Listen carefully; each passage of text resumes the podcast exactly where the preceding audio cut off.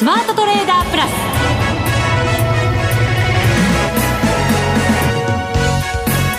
全国のリスナーの皆さんこんにちは。内田まさです。この時間はザ・スマートトレーダープラスをお送りしていきます。この方をご紹介しましょう。国際テクニカルアナリスト福永博之さんです。こんにちは。よろしくお願いします。よろしくお願いします、はい。さて日経平均株価ですが436円87銭安、はい、2万1341円74銭で終わっています。はい。続落です。続落ですね、はい、まああの大幅安ですもんね。そうですね、えー、まああのーうんそうですね、今週に入ってから ISM の製造業の数値がですね、予想外に2ヶ月連続の50割れと。はい、それからあとね、あのまあ、それの水準そのものも、あの、10年3ヶ月ぶりでしたかね、低水準というようなことだ、えー、なので、まあ、予想は50を上回るっていう見方だったんですけどもね、まあ、それがきっかけとなって今週の下落は、まあ、スタートしているという形だと思うんですけども、うんで、その後昨日ですけども、まあ、やっぱり WTO にね、アメリカが提訴していた、その、まあ、EU からのエアバスの問題ですね。まあ、航空機をめぐる、まあ、話でですね、結果的にはまた、あの、アメリカの方が関税をかけるという話になりましたので、はい、まあ、貿易摩擦、今度は、あの、EU とのですね、えー、貿易摩擦もちょっと、えー、不安要素がまたまた増えたなと。いう形で、まあ、株価の方はニューヨークダウを含めちょっとこう市場全体が売りがちになってしまったというところですよね。そうですね。はい。このなんか貿易摩擦、貿易協議のあたりがやっぱりさらになんか世界景気今後退しているんではないかっていう懸念の中でいるわけですよね。はい、ドイツなんかもうちょっと、えー、後退局面に入ってしまったんじゃないかっていう中で、はい、さらにそれが悪化してしまうんじゃないかっていう。まあでも本当予想外でしたね。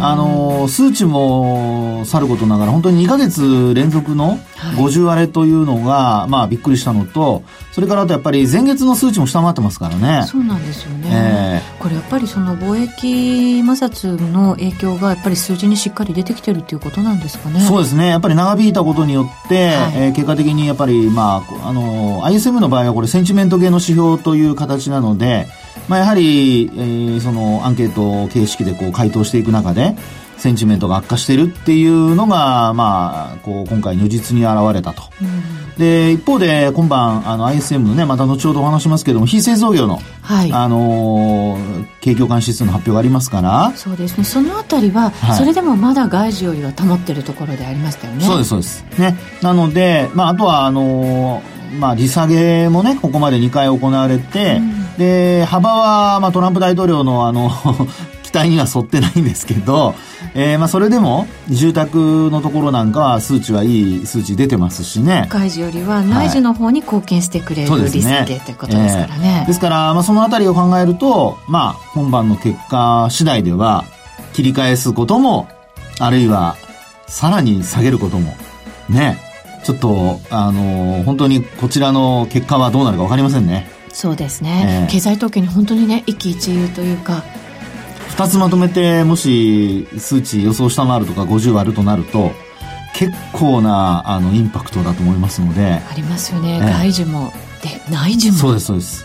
そうすると、もう FOMC は、次回の FOMC は、まあ、利下げあるないで見ると、もうやらざるを得ないというね。まあ、そういう流れになる可能性ありますので、はい。はい。ちょっとね、そのあたりも含めてちょっと後ほど詳しくお話したいと思います。わかりました、はい、よろしくお願いします。はい。それでは番組を進めていきましょう。この番組を盛り上げていただくのはリスナーの皆様です。プラスになるトレーダーになるために必要なテクニック、心構えなど今日も身につけましょう。どうぞ最後まで番組にお付き合いください。この番組はマネックス証券の提供でお送りします。スマートトレーダー計画よーいドンそれではまずは足元の相場から振り返っていきましょう。改めて日経平均株価436円87銭安、21,341円74銭、2%を超える下落率となりました。トピックスはマイナス1.7%、マイナス27.42ポイントの1568.87ポイントです。はい。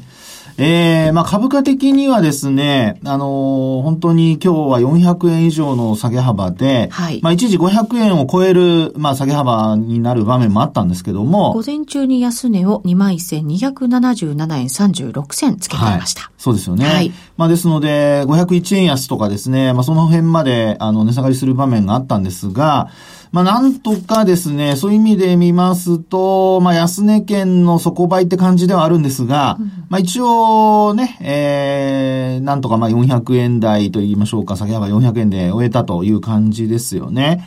で、一方であのトピックスは、今日のその値下がりの状況で見ますと、内田さんが今伝えてくれましたように、あの、下げ幅そのもの、あるいは下げ率ですね。はい。下落率そのものは日経平均ほど大きくはないという形なんですよね。うん、で、こういう時に、あの、まあ、よくその、反落し始めると、どこが下げの目処になるかっていうことで、あのー、まあ、その目処を探るようなことをですね、はい、えー、テクニカルベースではよくやるんですけども、その、まあ、下げの目処ということで見るとですね、例えば、あの、まあ、日経平均とトピックス、安値は同じなんですけど、はい、まあ、直近ですね。高値の日付が違うんですよ。うん、で、トピックスからちょっとお話しますが、あの、安値は8月の6日。まあ、直近のこの2ヶ月ですね。まあ、それは以前はまあ横ばいでしたので、はい。あの、直近、あの、これは4月に高値をつけてからの安値ということになります。今年のね。はいで、えー、4月に高値をつけてから今年の8月6日の安値、そこからですね、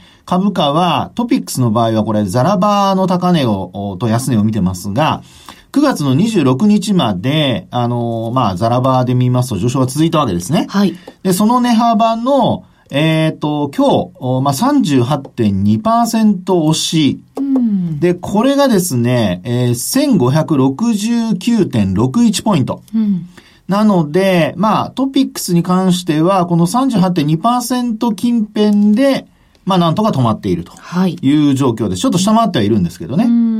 で、一方の日経平均なんですけど、はい、えー、まあ、日経平均の方で見ますとですね、これは安値は同じなんですが、高値が9月の19日なんですね。あ、先行してつけていた。そうです、そうです。はい、で、えー、その値幅で見ますと、えー、今お話した38.2というのが、えー、21,436円。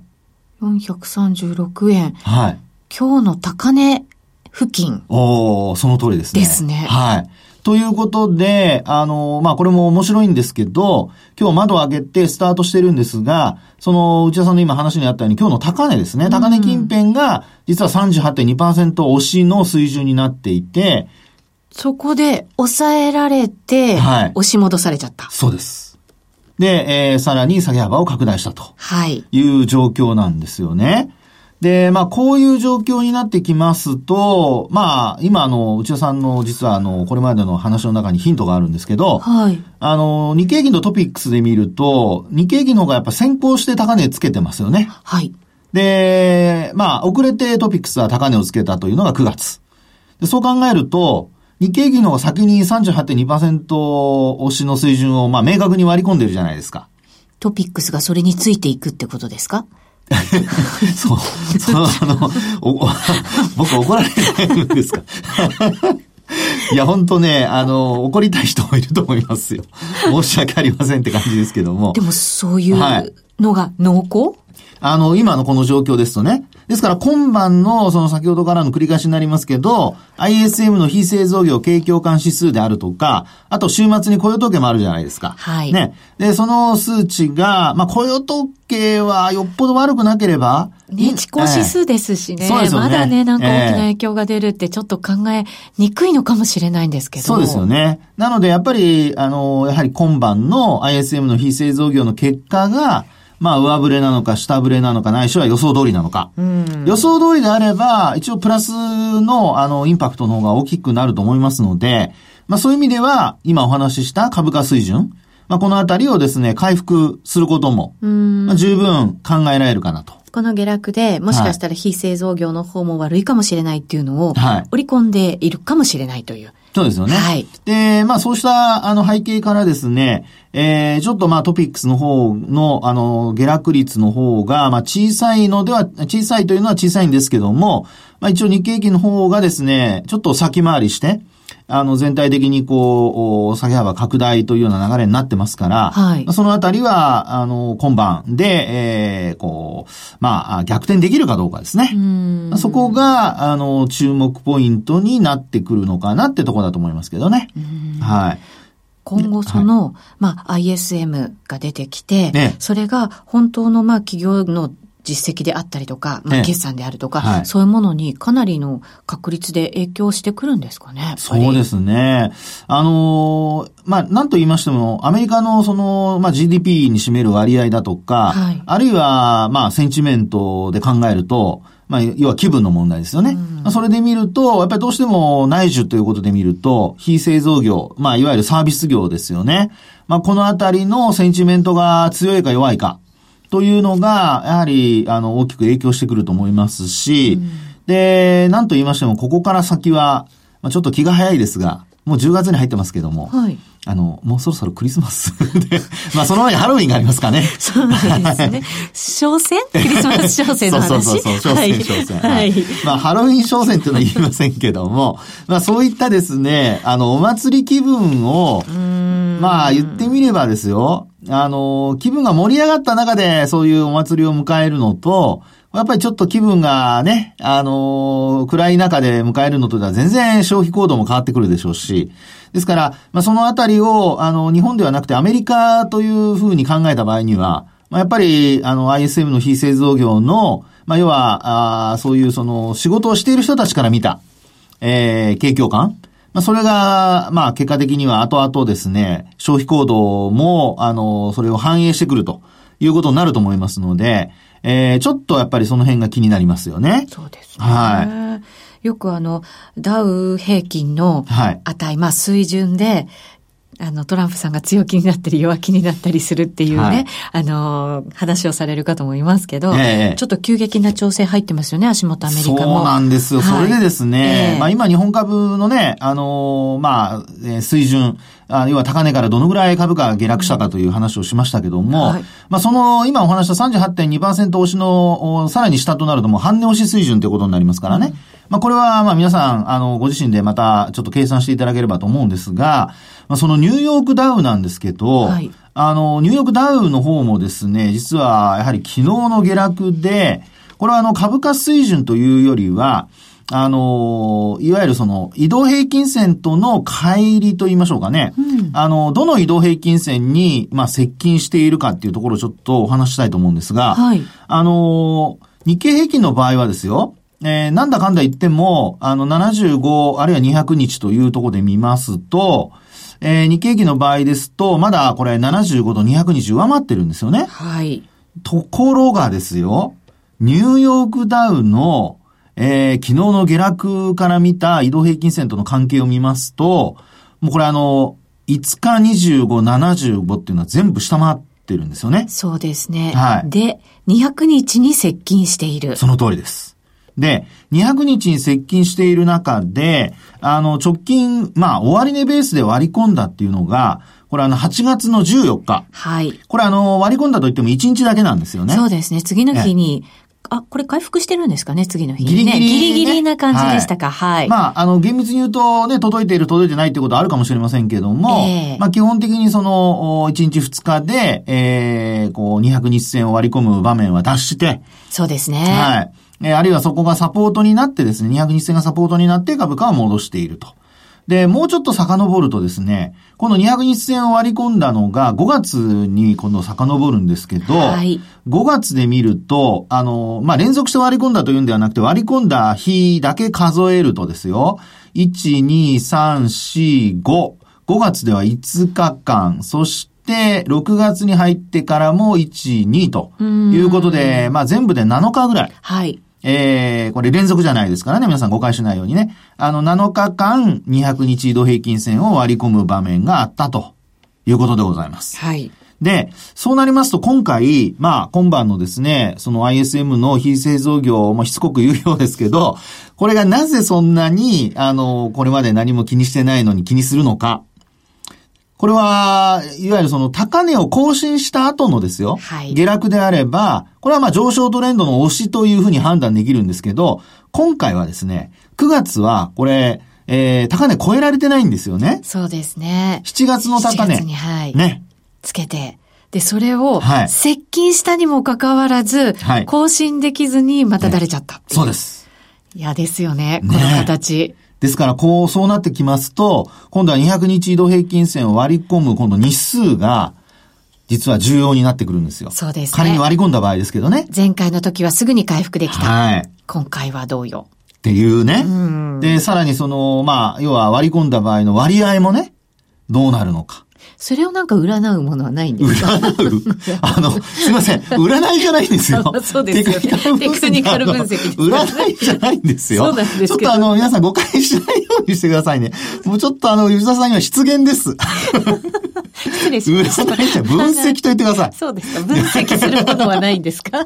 もう本当にね、もう怖いんですから、もう内田さん。もうこれで、そうそうなんて言ってたら、やっぱり占いじゃないですかって言われちゃいますから、危ない危ない危ない。はいもう本当にもうね、どこに罠が、あの、地面に落ちているかわかりませんからね。はい気をつけてください。気をつけないといけないんですけども、はい。まあそこでですね、今度は、あのまあ、どこまで下げるのか、はい。ということで見ると、まあ今お話したやっぱり200日移動平均線というのが一つポイントになりますけど、はい。あとはですね、えー、まあ株価水準というところで見ますとね、えー、これ、あの、6月の3日の水準なんですけど、えーっと、これ終値ベース、まあ、ザラバの値段で言いましょうかね。2万、なんと4680ドルっていうのがあるんですよ。ほー、まだちょっと下ですね。だいぶ下です。だからといって安心はできないんですけど。そうなんですね逆にそこまで行くとなると怖い感じもしちゃいますしね。あの、一番深いところでそこですよね。深いところでそこ、はい。で、それ以外のところで、もうちょっと浅いところで見ますと、先ほどお話しした8月の14日の、はいえー、値段ということになりますね、終値。はいですので、まあ、このお値がですね、えー、終値ベースで見ますと、25,479ドル。それから安値で見ると、まあ、ほぼか一緒なんですけど、25,471ドル。はい。ということでですね、やはり2万4、えー、2万5400ドル、まあ500ドル弱のところというのが、まあやっぱ節になる可能性があるということですね。これまでなんかトランプさんの発言であったりとはいかっていうところに左右されて株価も動いてきた面が大きいと思うんですけれど、はい。今回は、でもどうなんでしょう、そういう外部環境ではなく、本当に景気悪化、まあ景気後退と言った方がいいんですかね、が視野に入ってきて、少しなんか環境が違う下げなんじゃないかなと思ったりもするんですけどい。やー、そうなんですよね。ええですから、環境が違うというところで見ると、うんあのー、9月は、あー株価の方はね、さっきお話ししましたように戻ってますけど、はいあの、結果的に、えー ISM の非製造業が、あの、前回初めて、まあ、50を割ったわけですよね。まあ、直近で見ると。で、それから、あの、まあ、数日後に出た ISM の非製造業が予想を上回って、で、まあ、非常に高い数値だった結果もあってですね、株価切り返したと。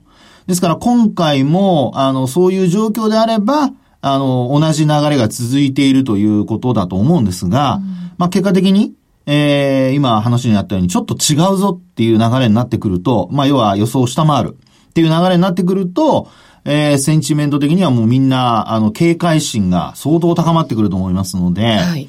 えー、これ、ニューヨークダウに限らず、もう為替もそうですよね。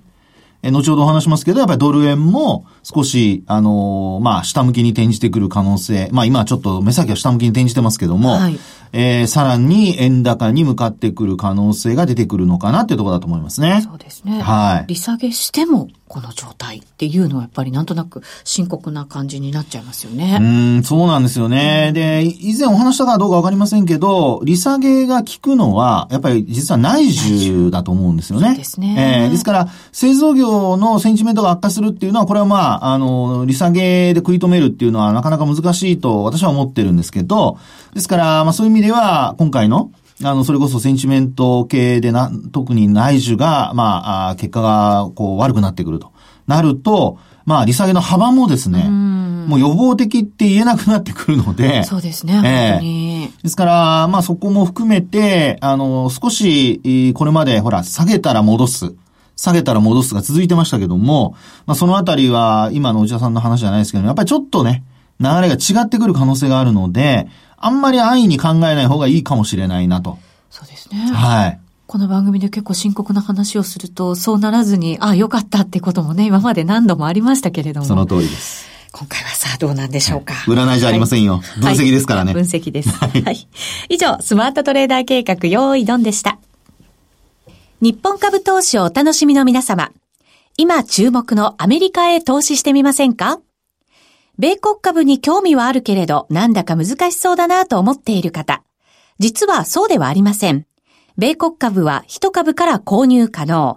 株価は100米ドル以下のものもあり、1万円程度の投資で、あなたもアメリカ企業の株主になれます。少ない金額から投資でき、始めやすいのが米国株の特徴なんです。多くの企業では、配当は3ヶ月ごとに支払われるので、配当金をもらえる楽しみもあります。日本でもサービス展開するアメリカ企業は多く、日本人にも身近になっていることで、米国株投資を始める方が増えています。マネックス証券の米国株取引手数料は、税抜き0.45%で、最低取引手数料は無料。買い付け時の為替手数料も来年1月7日まで無料です。特定口座にも対応しており、3000銘柄以上の取扱銘柄をスマートフォンアプリでも取引が可能です。さらに、マネックス証券では、取引手数料を最大3万円までキャッシュバックする、米国株取引デビュー応援を実施中。マネックス証券なら、取引手数料実質0円で、米国株投資を始められます。米国株なら、マネックス証券。今すぐ、マネックス証券、米国株で検索。米国株式及び米国 ETF、リート、予託証券、受益証券発行信託の受益証券などの売買では、株価などの価格の変動、外国為替相場の変動など、または発行者などの信用状況の悪化などにより、元本損失が生じることがあります。お取引の際は必ず、契約締結前交付書面を十分にお読みください。マネックス証券株式会社金融商品取引業者、関東財務局長、金賞第165号。ザ・スマートトレーダープラス。今週のハイライト。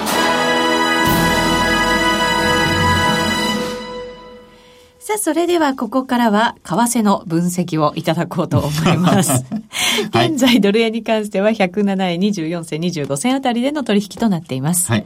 まあ本当ここに水晶玉置いて喋ってたら怖いですよね。怖いです。はい。はい、まあ、水晶玉もね、綺麗ですけどね。はい。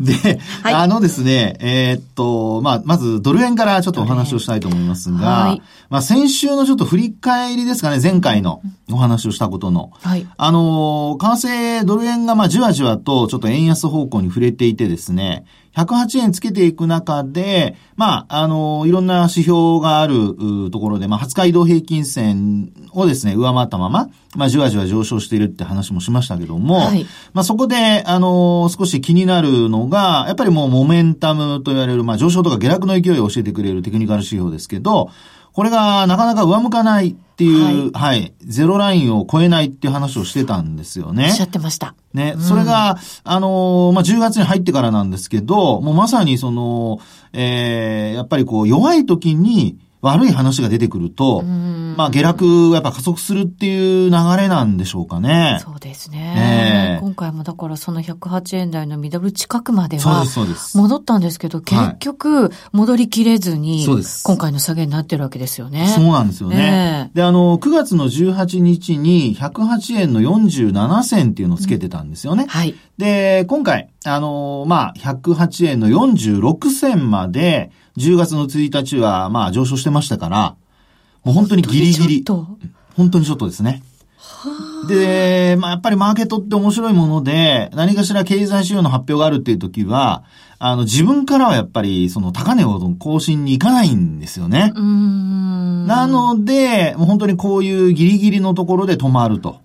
まあ、そこを目安にする人たちもいますよね、戻りの目処にね。で、またまた、まあ、それがね、結果的に、その、予想に反して、悪い結果が出たもんですから、はい、まあ、より、その、下向きになりやすかったというんでしょうかね。本当はそこ抜けてしまえば、はい。もしかしたら買いのパワーがね、また、ね、そうです、そうです。あったのかもしれませんけれど、本当に紙一重ですよね。本当ですよね。ましてや、その取引時間中、それからあと、まあ、あ前回の結果がですね、悪かったっていうのはもう皆さん承知の上ですから、うん、まあ今回は、まあ、悪くても、あの、改善するだろうと。ね。1ヶ月ぐらいで終わるんじゃないのっていうふうに見てたのがですね、ええー、まあ、意外や意外と言いましょうかね。もう本当にあの、よく言う、その、まさかの坂を転がるというようなことをよく言いますけども、うん、人生の坂には3つあるってこうね、あの、昔あの、小泉総理がおっしゃってましたけど、昔の元小泉総理がね、はい、おっしゃってましたけども、はい。まあそれちょっと時間なくなるのでもしませんけど、さあそうした中で、えー、もうあの、昨日の下落でですね、初街道平均線割り込んでいるのと、まあ、ボリンジャーバンドで見てるんですが、はい、あとそれからあのー、マイナス1シグマも下回っちゃってるんですよね。そうなんですよね。えー、で、あとは、あのー、もう一つ、その、まあ、マイナス2シグマに接近したところで若干ですが切り返してますので、はい。で、マイナス2シグマは、まあ、ほぼ横ばい。でもまあ、あの、厳密に言うと若干上向きという感じでしょうかね。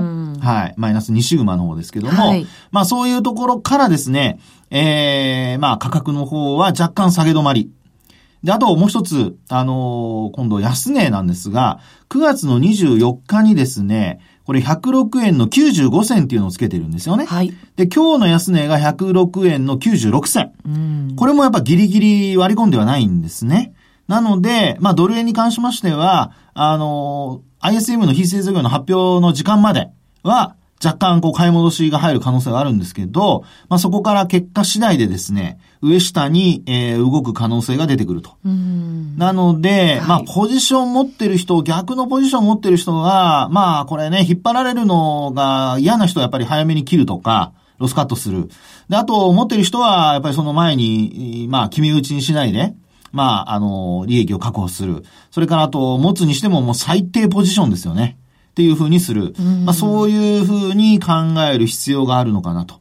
あと、もう一つは、あの、ボリンジャーバンドで見る限り、今、その、初回移動平均線が、ええー、まあ、緩やかな上向き、まだ続いているので、で、なおかつ他のバンドが全部中央に集まってきてるんですよね。はい。はい。ですから、このまま広がるかどうかっていうところがポイントになってきますから、広がった場合に、えー、20日線よりも価格が上にあるか下にあるか。はい。で、一方で、あの価格が上昇しても下落しても、えー、まあ、内側にこう集まるような状態が続いているようであれば、これは、あの、もうそこで一旦は、あの、動きが止まるってことが考えられますので、うん、次の材料待ちっていうことになりますから、はい、あの、そういう時にまたポジションを新たに持たないように。うん、それはおそらくやっぱり雇用統計のね、結果も見たいというような、そういう動きにつながってることも考えられますので、はい、まあ、ドル円に関してもですね、そういうところに、あの、注意をしながら、まあ、ちょっと、あの、大きめの流れを見つつ、えー、ポジションを作るっていうことを考えた方がいいのかなと。目先で、まあね、えー、トレンドが出たところで乗るっていうのもありだと思いますけど、うん、でも、スプレッドが結構広がる可能性ありますからね。あそうですね、発表の時間はね。そうですよね。はい。はい。なので、そういう意味では、まあ、あのー、まあ、見通しに、えー、見通しは正解でも、利益が薄いっていうことにもなりかねませんから、はい、まあ、そういうことにならないように注意をしていただきたいなっていうふうに思いますよね。そうですね。はい。もちろんなんか株の動きにもかなり影響を受けそうな感じもありますね、為替は。うん、いや、本当そうだと思いますね。特にドル円は株価の動きによって、今度金融政策にも影響出てきますからね。そうですよね。えー、はい。まあその辺ちょっと注意しておきたいところですよね。今晩が大注目ということですね。うん、皆さん、あまり大きなポジション持たないでね。はい。気をつけます。はい。ここまでのお相手は、福永博之と、内田まさでお送りしました。この番組は、マネックス証券の提供でお送りしました。